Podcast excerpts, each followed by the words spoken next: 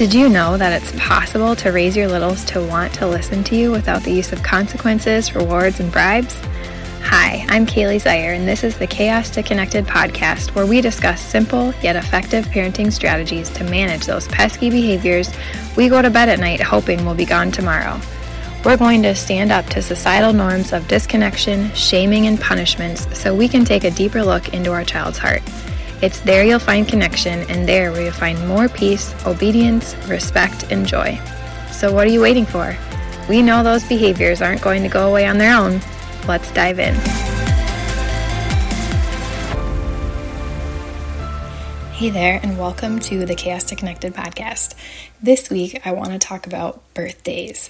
This topic is really fresh in my mind because two of my kids just had birthdays about three weeks apart. One of the big themes that comes up with siblings and birthdays is conflict, often because jealousy due to the attention and the presents. And all the moms said, yeah. and I totally get that. My kids are the same way.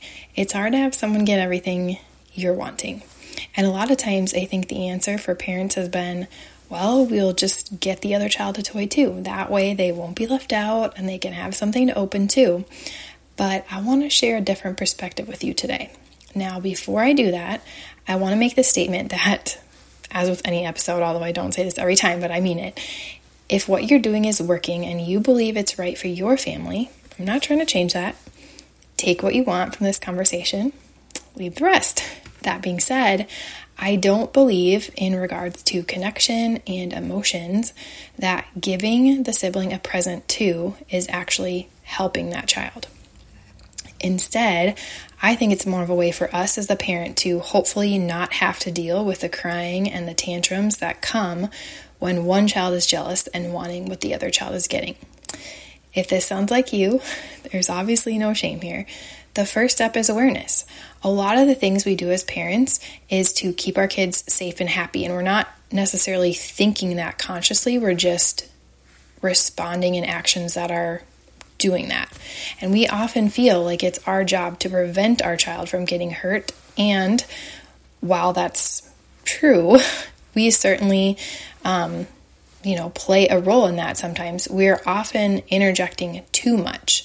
And it can actually impede our child from learning real life lessons, emotions, and how to manage those situations. Obviously, this is, you know, not talking about safety situations that are very clear. Just your everyday situations. By not allowing space for the jealousy that comes up, you may be missing an important opportunity to help your child learn how to work through that emotion in a healthy way. You're preventing your child from the opportunity to actually feel the feelings that they're having in a safe space and work through them in real time so they don't become stuck feelings that create more explosive behaviors and meltdowns later. And you're missing an opportunity to teach your child to find joy in giving and serving others and growing in patience.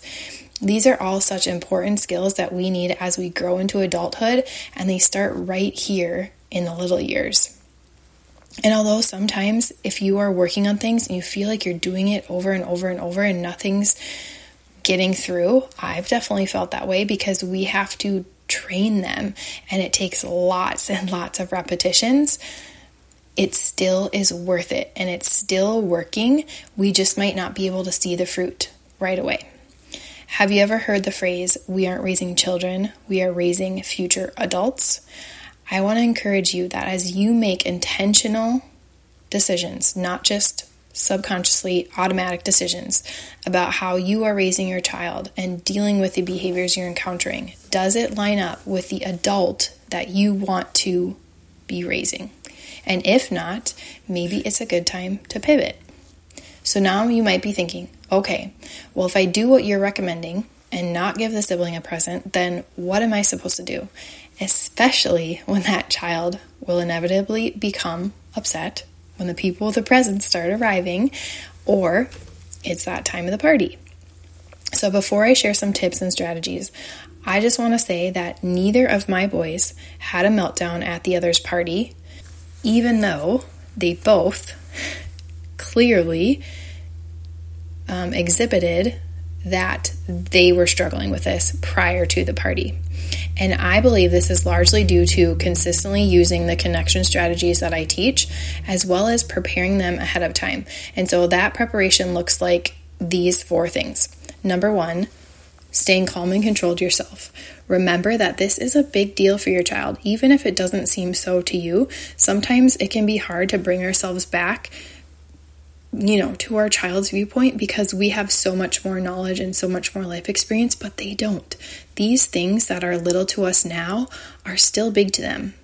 And if this is a struggle for you and you're feeling triggered by your child's response, go get on the waitlist for a new masterclass launching on 226 which is next Monday. I'm going to teach you how to identify triggers and start working through them so you're able to bring yourself back in any situation that you find making you spiral and lose your control. P.S. This also works for more than just your relationship and interactions with your kid, if you know what I mean. the link will be in the show notes if this sounds like something you're interested in.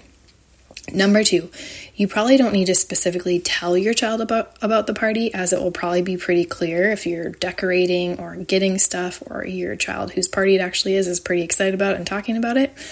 But if not, that would be a great place to start.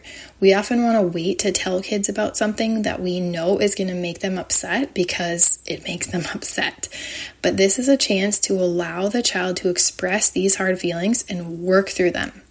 So, if your child tends to be more sensitive or have stronger emotions, or you just know it's going to be a bigger issue for this child in particular, start communicating about it earlier rather than later, giving more space to work through hurts before the actual party.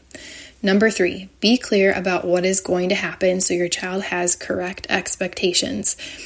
For me, this looked like validating the challenge it was for the child, but also letting them know what would and wouldn't be happening so that he could prepare.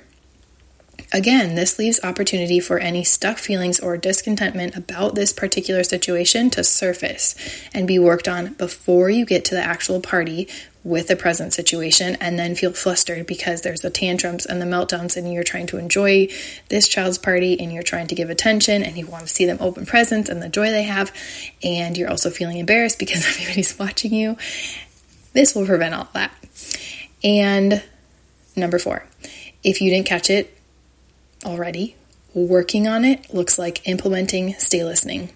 And not just for this situation that we're talking about today, but making sure you're implementing regular listening sessions for every big emotion, all the meltdowns and the tantrums that you're experiencing. If you want more details, I have other episodes on crying and Staylistening that you can um, go ahead and check out. So, I hope that's a help for you. And if you are like, I need some more help, maybe it's with this situation, maybe it's other situations, email me or head over to Instagram and send me a DM. I would love to connect with you, and I will chat with you next week. Real quick, before you go, if you felt encouraged and inspired by listening to this show, I'd love for you to leave a rating or review over at Apple Podcasts so we can spread the word to help other mamas feel less alone and find beauty in the behaviors. You can also take a screenshot of this episode, share it over on your Instagram stories, and tag me at Kaili Jo and we'll all do a little happy dance together. I love nothing more than to cheer you on along this journey. This work is so hard, but don't forget God has not only called you to it, but He has equipped you for it. Now go get connected. I'll see you next week.